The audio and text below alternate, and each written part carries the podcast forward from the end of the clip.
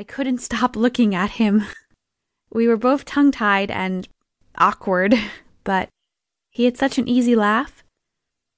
Months later, his arms around me, warm, safe as I leaned my forehead against his shoulder, and he whispered, We'll get through this, no matter what.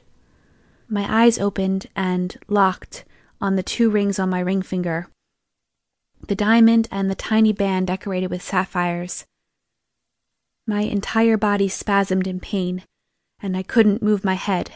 Blood and glass sprinkled a pattern across my lap and on my hands. Don't move, miss, a voice said, and I needed to scream, I can't move, but nothing came out. The fear flooded back through me, and I tried to turn to see Ray and Sarah, but someone held my head in place as someone else strapped something around my neck. They eased me out of the car onto a stretcher. A sharp pain ran up my back, and then I was being wheeled away from the car. Ray, my sisters, are they okay? I tried to scream the words, but they came out a raw, tiny whisper. We're checking on the others right now, ma'am. Stay calm. Stay calm. How? I was panting. Where was Ray and the twins? I felt and heard a thump, and I was staring at the ceiling of the ambulance.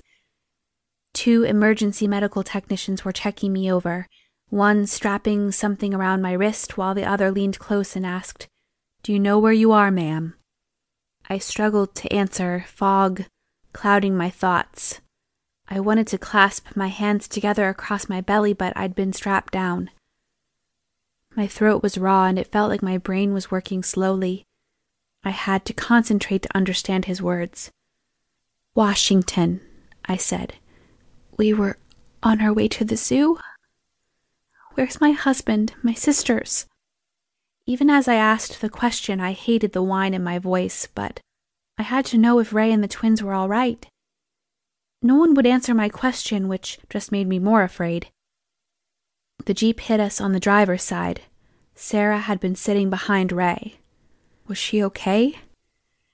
And Ray, my mind kept going back to the sight of him, his head bouncing off the high front end of the Jeep.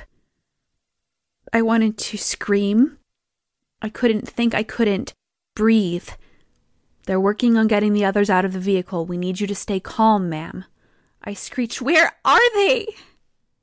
They're going to be fine, ma'am. Stay calm so we can get everyone taken care of. I heard the door shut, and it was darker inside the ambulance. Then we were rolling, and I heard the siren wail. From my position flat on my back with my head and body immobilized, I couldn't see much, only a rack of equipment and monitors. One of the EMTs stared at a monitor, reading off numbers to the other who took notes. The ambulance hit a pothole and I felt myself lurch. Then we were slowing down, the horn blaring. It was so loud my head hurt, and I was queasy. Ma'am, I'm going to ask you some questions. It will save time when we get to the hospital. Yes, I croaked. I searched with my eyes until I saw the EMT. He was dark skinned, his head shaven, wearing a dark green uniform. He looked confident. Let's start with your name. Carrie.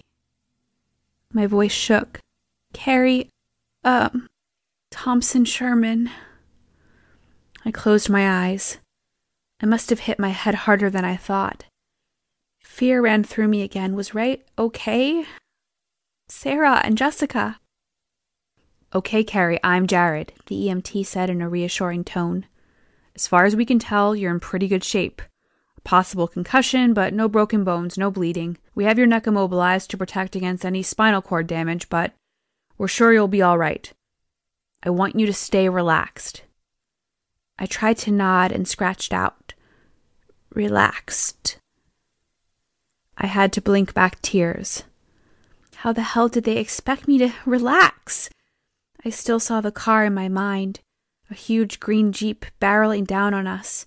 Ray's head slamming against the glass, the glass shattering, flying toward my face.